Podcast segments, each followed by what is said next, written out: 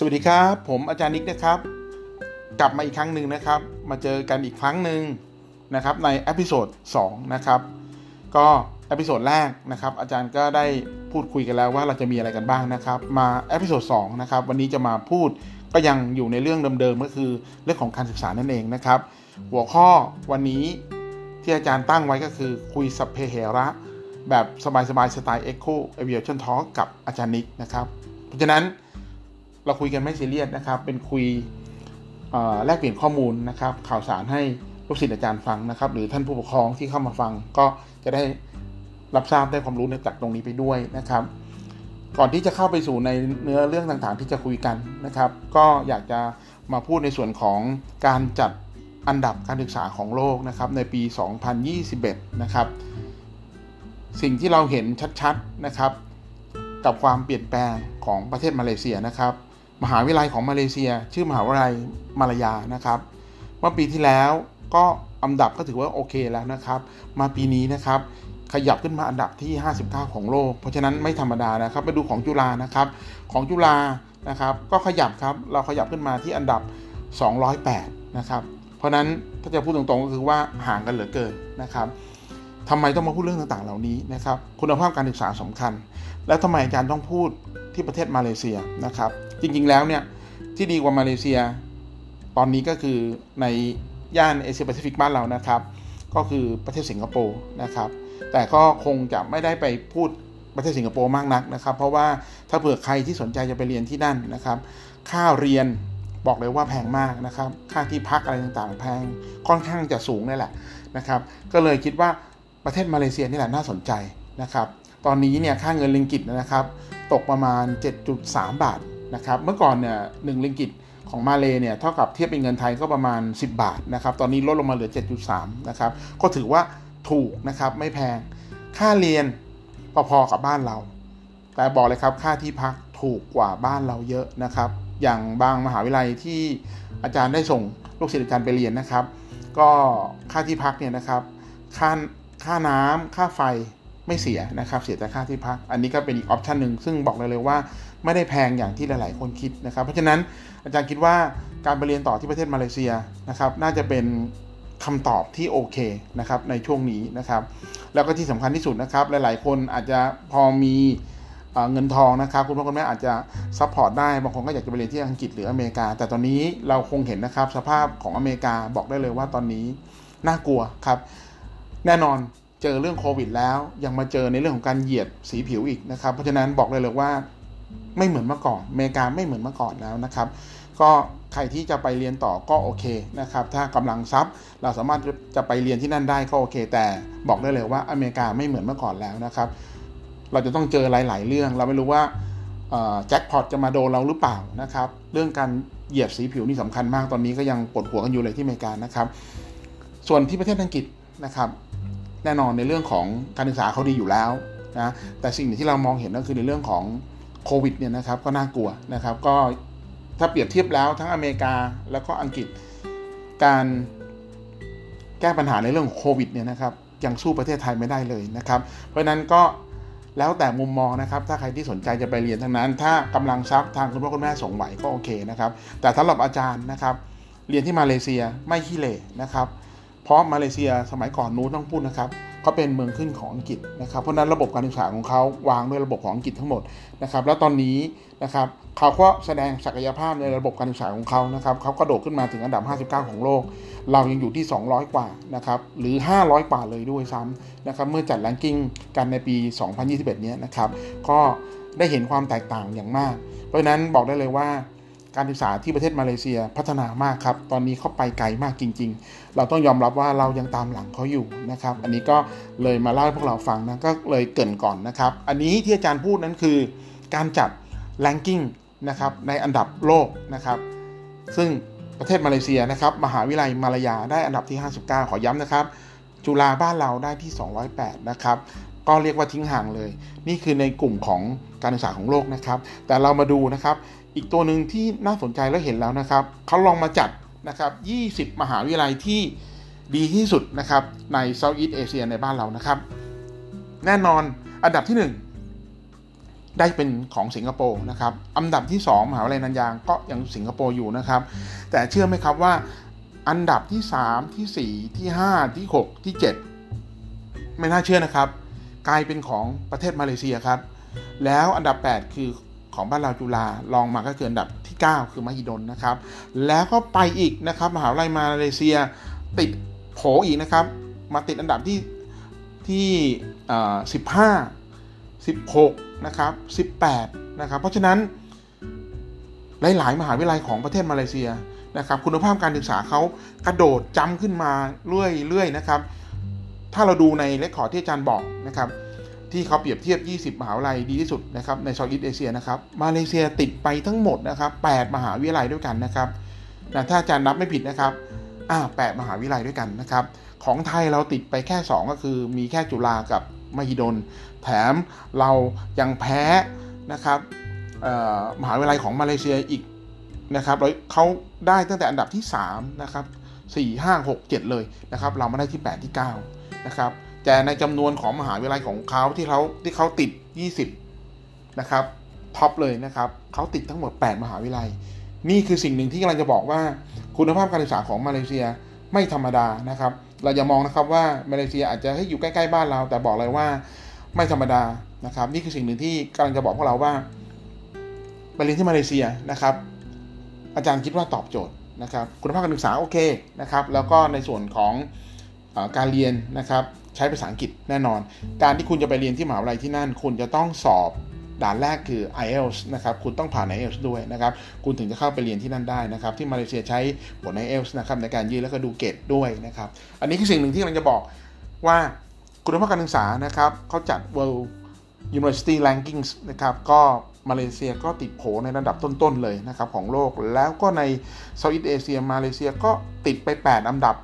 แปดมหาวิทยาลัยด้วยกันนะครับ ถือว่าเยอะมากนะครับ นี่คือการประสบความสำเร็จในเรื่องของคุณภาพการศึกษาของประเทศมาเลเซียนะครับนะอาจารย์ก็เลยมาปูพรมให้ก่อนนะครับว่า โลกของการศึกษาณวันนี้นะครับ เราอาจจะมุ่งมั่นเรียนกันน่าดูเลยนะครับในประเทศเราแต่เราไม่ได้มองโลกกว้างครับ ว่ามันเป็นยังไงบ้างนะครับ วันนี้ก็เลยมาพูดให้เราฟังนะครับว่า ตอนนี้การศึกษาประเทศอื่นเขาไปไกลกว่าเราเยอะนะครับ ประมาณนี้นะครับอะ อันนี้ก็ได้พูดได้ฟังแล้วว่าการจัดลำดับแรงกิ้งนะครับของระดับมหาวิทยาลัยนะครับของแต่ละประเทศเป็นส่วนที่สำคัญ มันเป็นตัวเป็นดัชนีชี้วัด หรือเราเรียกว่า KPI ให้เราได้มองเห็นภาพคุณภาพการศึกษาของประเทศนั้นๆนะครับ ต่อไปนะครับ อาจารย์จะขอมาพูดในเรื่องของมหาวิทยาลัยอีกอันหนึ่งนะครับ ที่อาจารย์ได้มีโอกาสได้ไปดูงานที่ประเทศมาเลเซียเมื่อปีที่แล้วนะครับ แล้วก็เมื่อปีที่แล้วก็มีลูกศิษย์อาจารย์อยู่ 4 คนนะครับ ไปเรียนที่นั่นนะครับ มหาวิทยาลัยที่อาจารย์กำลังจะบอกนั่นคือ ชื่อมหาวิทยามหาวิทยาลัย University of Kuala Lumpur นะครับ หรือเราเรียกว่า Uni KL นะครับ แต่ถ้าไปเรียนด้านการบินก็จะเป็นคัมปัสที่เรียกว่า MIAT นะครับ MIAT นั่นเองนะครับ เมื่อปีที่แล้วเราได้ส่งเด็กไปเรียนที่นั่น 4 คนด้วยกันนะครับ 3 คนเรียนหลักสูตรช่างเครื่องบินมาตรฐานเอียซ่านะครับ น้องๆ 3 คนนี้นะครับจะเน้น ด้านเอียซ่าโดยตรงเลยนะครับต้องบอกนิดนึงนะครับว่าหลักสูตรนี้ของมาเลเซียเนี่ยเปิดหลักสูตรนี้มานานแล้วนะครับ แล้วก็เปิดก่อนเราด้วย เรายังไม่มีเลยนะครับ ประเทศเรายังไม่มีเลยนะครับ ในในส่วนของหลักสูตรนี้นะครับ แต่ของมาเลเซียเนี่ยเปิดนานแล้วนะ แล้วก็เมื่อปีที่แล้วก็เป็นครั้งแรกนะครับที่เราได้ส่ง ลูกศิษย์ของ e c o v a t i o n นะครับไปเรียนที่นั่นอยู่ทั้งหมด 4 คน 3 คนนะครับเป็น 3 คนแรกของประเทศไทยที่ไปเรียนเอซ่าที่มาเลเซียนะครับและอีกคนหนึ่งเรียนหลักสูตรของช่างเครื่องบินนะครับอันนี้ก็เป็นส่วนหนึ่งที่กำลังจะบอกว่า มหาวิทยาลัยที่เด่นในด้านของการบินที่ประเทศมาเลเซียนะครับก็คือว่าเรียกว่าเป็น top top top ของเขาเลยก็คือมหาวิทยาลัย University of Kuala Lumpur นะครับหรือเราเรียกว่าสถาบันการบิน MIAT นะครับ MIAT นั่นเองนะครับ ก็จะสอนเน้นในเรื่องของด้านการบินนะครับ แต่จริงๆแล้วเนี่ยอาจารย์เข้าไปลึกๆแล้วนะครับ มันไม่ใช่มีแค่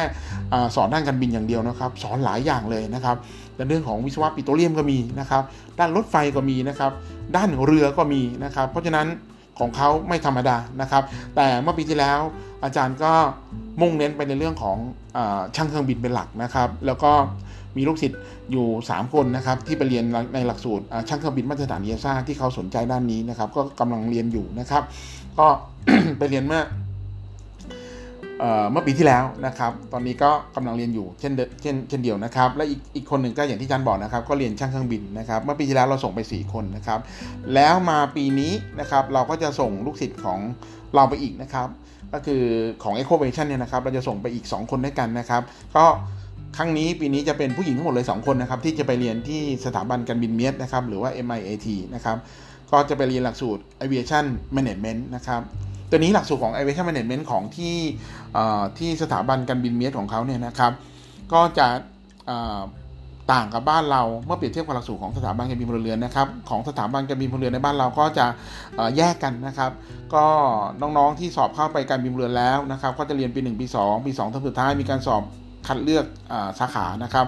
ก็จะมีสาขาการจราจรทางอากาศขนส่งทางอากาศและการจัดการท่าอากาศยานนะครับ ก็แยก ไปเรียนนนั่นคือของที่การบินพลเรือนนะครับ แต่ถ้าเป็นของที่สถาบันการบินเมียที่มาเลเซียเขาไม่แยกครับในหลักสูตรของ aviation management จะเรียนหมดเลยจะเรียนทั้งด้าน ATC ก็เรียนนะครับ เรียนทั้งด้านขนส่งทางอากาศก็เรียน เรียนทั้งด้าน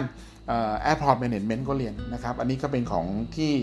หลักสูตรของ aviation management ที่ของมาเลเซีย แล้วเขาเรียนแค่ 3 ปีครึ่งจบได้วุฒิปริญญาตรีนะครับ อันนี้ก็เป็นข้อมูลนะครับ มาเล่าให้ฟังว่า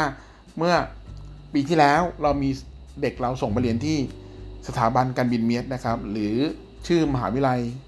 Unicel นะครับ University of Kuala Lumpur นะครับ เราส่งไปเรียนเมื่อปีเมื่อปีที่แล้ว 4 คนด้วยกันนะครับ ปีนี้นะครับจะไปอีก 2 คนเป็นผู้หญิงนะครับ ไปเรียนหลักสูตร Aviation Management ใช้เวลาเรียน 3 ปีครึ่งนะครับ ก่อนต้องบอกนิดนึงนะครับ ก่อนที่อาจารย์จะไปโทษนะก่อนที่จะส่งลูกศิษย์ Equation ไปเรียนที่นั่นนะครับ อาจารย์ได้มีโอกาสได้ ไปดูงานก่อนนะครับ หลังจากดูงานเสร็จเรียบร้อยแล้วนะครับ ก็ได้เซ็นสัญญานะครับ เป็นตัวแทนของมหาวิทยาลัยกัวลาลัมเปอร์หรือของสถาบันการบิน MIAT ให้อาจารย์เป็นตัวแทนในการที่จะให้คำปรึกษากับเด็กนักเรียนไทยที่จะไปเรียนที่นั่นนะครับ แต่ขอเล่านิดหนึ่งนะครับ ที่ของที่สถาบันการบิน MIAT เนี่ยนะครับ อาจารย์ได้ไปแล้วได้เห็นความแตกต่างมากนะครับ ก็คือเขาเป็น campus ก็คือในเรื่องของการบินทั้งหมดเลยนะครับ ของที่มาเลเซียเนี่ยนะครับ หลักสูตรของเขาเนี่ยก็จะมีหลากหลายนะอย่างที่อาจารย์บอกไปแล้วนะครับ แต่นี้อาจารย์บอกครั้งนี้อาจารย์ขอพูดในเรื่องของหลักสูตรการบินก่อนแล้วกันนะครับเขาจะมีอยู่2 campus ด้วยกันนะครับ campus เขาจะมีชื่อว่า campus อันอันเก่าที่เขาใช้เรียนเนี่ยนะครับก็คือที่เซปังนะครับเซปังนะครับเซปังนี่ก็จะเป็น ที่ใช้เรียนเหมือนกันนะครับ ก็จะมี hangar ใหญ่เลย มีเก็บเครื่องบินหลากหลาย มีเฮลิคอปเตอร์ มีอะไรเยอะแยะมากมายเลยนะครับ ก็เรียกว่า facility เขาพร้อมในการที่จะให้อองค์ความรู้แล้วก็สอนแก่เด็กได้ลงปฏิบัติจริงนะครับ อีกอันนึงนะครับแคมปัสใหม่ของเขาคือที่สุบังนะครับสุบังเนี้ยนะครับเป็นแคมปัสใหญ่มากนะครับอาจารย์ก็ได้มีโอกาสได้ไปดูนะครับแคมปัสเนี้ยจะอยู่ติดกับสนามบินเลยนะครับ เพราะฉะนั้นเนี่ยฟิลลิ่งของคนเรียนนะครับก็จะได้บรรยากาศว่าได้อยู่กับเครื่องบินได้เห็นเครื่องบินเลยนะครับ ก็ได้ถามกับทางหัวหน้านะครับของที่เมียดนะครับก็เขาก็บอกว่าอันนี้เมื่อก่อนเนี่ยนะครับจะมีอยู่แค่เซบังอย่างเดียวนะครับ แล้วเขาก็สร้างเมืองใหม่ขึ้นมาเป็นเมืองอ่าเราเรียกว่าถ้าพูดเขาเรียกว่าแอโรโทโพลิสนะครับหรือเราเรียกว่าเมืองมหานครทางด้านการบินแล้วกันนะครับ มาเลเซียสร้างก่อนเรานะครับ แล้วเขาก็สร้าง สถาบันการบินเมียขึ้นมาอีกนะครับ ซึ่งอยู่ติดกับที่สนามบินเลยนะครับ เพราะฉะนั้นเด็กๆ เวลาไปเรียนที่ที่ campus ที่สุบังเนี่ยนะครับ ก็จะได้เห็น activity ต่างๆนะครับ แล้วก็ได้เห็นรอบๆนะครับ จะมีบริษัทตัวแทนบริษัทอุตสาหกรรมการบินต่างๆ เยอะมากนะครับ ก็เหมือนกับว่าไปอยู่ในในในแวดวงของอุตสาหกรรมการบินเลยนะครับ อันนี้แหละเป็นโมเดล นะครับที่เราเรียกว่า a e r o t o p o l i s นะครับเป็นโมเดลที่มาเลเซียทำมาก่อนเรานะครับ ส่วนของเรานะครับที่โครงการ EEC นะครับที่กำลังทำอยู่นะครับ เราก็ต้องการที่จะทำเป็นลักษณะเหมือนกับที่มาเลเซียก็คือเป็นเมืองนะมหานครทางด้านการบินนะครับ หรือเรียก aerotropolis นะครับก็จะล้อเลียนโมเดลมาเหมือนกับที่มาเลเซียเลยนะครับ ก็จะมีหลักๆนะสถาบันการศึกษาจะเข้าไปอยู่ที่นั่นทั้งเรื่องการบินนะครับ แล้วก็จะมีบริษัท อุตสาหกรรมการบินต่างๆนะครับมาอยู่รอบนะเป็นพวกซัพพลายเออร์ต่างๆเลยนะครับ อันนี้ก็คือคือคือโมเดลที่เรากำลังจะทำแต่อย่างที่อาจารย์บอกที่มาเลเซียทำแล้วนะครับ เพราะฉะนั้นก็ได้ไปดูนะครับเครื่องไม้เครื่องมือบอกได้เลยครับว่าของเขาพร้อมหมดทุกอย่างนะครับ มีโรง hangar เนี่ยนะครับถ้าไปดู hangar hangar ใหญ่มากครับ hangar เนี่ยเอาเครื่องบิน Boeing 747จอดได้เลยนะครับ นั่นคือสิ่งหนึ่งที่เขาทุ่มเทในเรื่องของการศึกษาของเขานะครับ สถาบันการบินเมียนหรือ u n i c a l นะครับ University of Kuala Lumpur เนี่ยนะครับก็ถ้าพูดถึงในเรื่องของการบิน อาจารย์คิดว่าเขาน่าจะเป็นอันดับหนึ่งนะครับ อันดับท็อปเลยของมาเลเซียนะครับ ก็ภูมิใจครับเราก็จะมีเรามีเด็กแล้วไปเรียนมาแล้วเมื่อกำลังเรียนอยู่นะครับเมื่อปีเมื่อปีที่แล้วนะครับ เรียนในหลักสูตรของเยซ่าแล้วก็เรียนในในหลักสูตรช่างซ่อมบำรุงอากาศยาน และปีนี้เรานะครับก็จะส่งเด็กของ e c o a t i o n อีก 2 คนนะครับเป็นน้องผู้หญิงนะครับ ไปเรียนหลักสูตร Aviation Management ที่ ที่มาเลเซียนะครับ ที่มหาวิทยาลัยกัวลาลัมเปอร์นะครับ University of Kuala Lumpur นะครับ ที่สถาบันการบินเมียดนะครับ ก็อย่างที่บอกนะครับ ได้ไปเห็นไปดูแล้วเนี่ยนะครับ มันเห็นแล้วตื่นตาจริง ๆ ว่าของเขาเนี่ยเขาสร้างได้ใหญ่แล้วเขาก็ทุ่มเทกับด้านการศึกษามาก และสิ่งสำคัญที่สุดในเรื่องระบบการศึกษาของมาเลเซียนะครับ สิ่งที่อาจารย์ไปดูงานแล้วชอบมากที่สุดก็คือว่าเน้นฝึกงาน นะครับเขาเน้นฝึกงานเมื่อคุณเรียนนะครับ คุณจะต้องฝึกงาน คุณจะต้องไปไปไปฝึกงานที่โรงซ่อมเครื่องบินอะไรก็แล้วแต่เขาจะมีชั่วโมงต้องฝึกงาน ก่อนจะจบคุณต้องฝึกงาน คุณต้องมี internship อะไรต่างทั้งหมดเลย นี่คือสิ่งดีๆที่ที่เรามองเห็นแล้วเราก็อยากให้ประเทศไทยเรานะครับนำสิ่งดีๆต่างๆที่ที่อย่างที่มาเลยทำนะครับ ก็อยากให้กลับมาทำให้บ้านเราเราด้วยเราจะได้มีการพัฒนาเกิดขึ้นนะครับ อันนี้ก็เป็นในเรื่องของมหาวิทยาลัย ที่อาจารย์มาแนะนำอันแรกก็คือ มหาวิทยาลัยกัวลาลัมเปอร์ สถาบันการบินเมียดนะครับ หรือชื่อก็คือ University of Kuala Lumpur นะครับ ที่มหาวิทยาลัยนี้โอเค อย่างที่อาจันบอกนะครับ เด่นทางด้านการบินนะครับ แต่เมื่อไปดูแล้วนะครับ ปรากฏว่าลงไปลึกๆที่สถาบันมหาวิทยาลัยนี้นะครับ University of Kuala Lumpur นะครับ u n i c a l เนี่ยนะครับ ไม่ธรรมดาครับ มีหลักสูตรอีกหลายหลักสูตรเลยที่น่าสนใจนะครับ อย่างหลักสูตรของวิศวกรรม ปิโตรเลียมนะครับหลักสูตรวิศวกรรมรถไฟที่ของมหาวิทยาลัยกัวลาลัมเปอร์ก็มีสอนด้านนี้ด้วยนะครับสองอันนี้นะครับ วันนี้ก็เพิ่งคุยกับทางที่มหาวิทยาลัยนะครับ ก็บอกว่าเดี๋ยวถ้าโควิดอะไรเรียบร้อยนะครับ อาจารย์ก็จะไปดูงานที่สองมหาวิทยาลัยนี้เออสองแคมปัสนี้นะครับทางด้านของปิโตรเลียมนะครับแล้วก็ทางด้านของอรถไฟนะครับ แล้วถ้าไปดูแล้วไปดูงานเรียบร้อยแล้วนะครับ ก็จะ มาเล่ามาอัปเดตให้ฟังนะครับ อันนี้ก็เป็นสิ่งดีๆที่กำลังจะเกิดขึ้น แล้วก็อยากทำให้นะครับเด็กๆนะนักเรียนไทยนะครับ ได้มีโอกาสนะครับได้ไปสร้างชื่อนะครับได้ไปความรู้ต่างๆนะครับ มาเพื่อกลับมาประเทศไทยมาพัฒนาต่อยอดให้กับประเทศเรานะครับนะเพราะนั้นสิ่งดีๆเราก็คีปเอาไว้นะครับ อันไหนไม่ดีไม่เป็นไรก็ไม่ต้องเอา อันไหนที่ดีเราก็ คีปเก็บเอาไว้เพื่อมาใช้นะครับในการพัฒนาต่อยอดให้กับประเทศไทยเราในอนาคตข้างหน้านะครับ เพราะฉะนั้นวันนี้นะครับอย่างที่อาจารย์บอกไปแล้วนะครับ ก็อาจารย์ก็มาพูดของมหาวิทยาลัย อันแรกเลยก็คือมหาวิทยาลัยกัวลาลัมเปอร์นะครับ University of Kuala Lumpur นะครับหรือสถาบันการบิน MIAT ทางด้านการบิน เป็นอันดับหนึ่งของมาเลเซียในด้าน top top five ของมาเลเซียเลยอันนี้นะครับ วันนี้ก็เลยมาพูดทางนี้นะครับ ก็ อย่างที่จันบอกนะครับ ไปดูงานแล้วประทับใจมาก แล้วก็เห็นเครื่องไม้เครื่องมือต่างๆนะฟัคซิตี้ต่างๆครอบพร้อมหมดทุกอย่างนะครับ อันนี้คือสิ่งหนึ่งที่เรามองเห็นนะครับ แล้วก็เมื่อปีที่แล้วทาง Eco v a t i o n ก็ได้ส่งลูกศิษย์นะครับไปเรียนที่นั่นอยู่ 4 คนด้วยกันนะครับ มาปีนี้นะกำลังจะไปนะก็มีอีก 2 คนนะครับ ผู้หญิงนะครับไปเรียนในหลักสูตร Aviation Management นะครับก็หวังว่าลูกศิษย์ของอาจารย์ทุกคนที่ไปเรียนนะครับ ก็คิดว่าเมื่อเรียนจบแล้ว อาจจะไปทำงานต่างประเทศเลย หรือว่าจะกลับมาทำที่เมืองไทยก็อยากให้ นำความรู้นั้นมาพัฒนาต่อยอด มาทำให้ประเทศไทยเราพัฒนาดีขึ้นนะครับ อันนี้ก็เป็นการพูดคุยกันมาเล่าสู่กันฟังแล้วกันนะครับ ว่ามันมีประเด็นอะไรกันบ้างนะ ระบบการศึกษา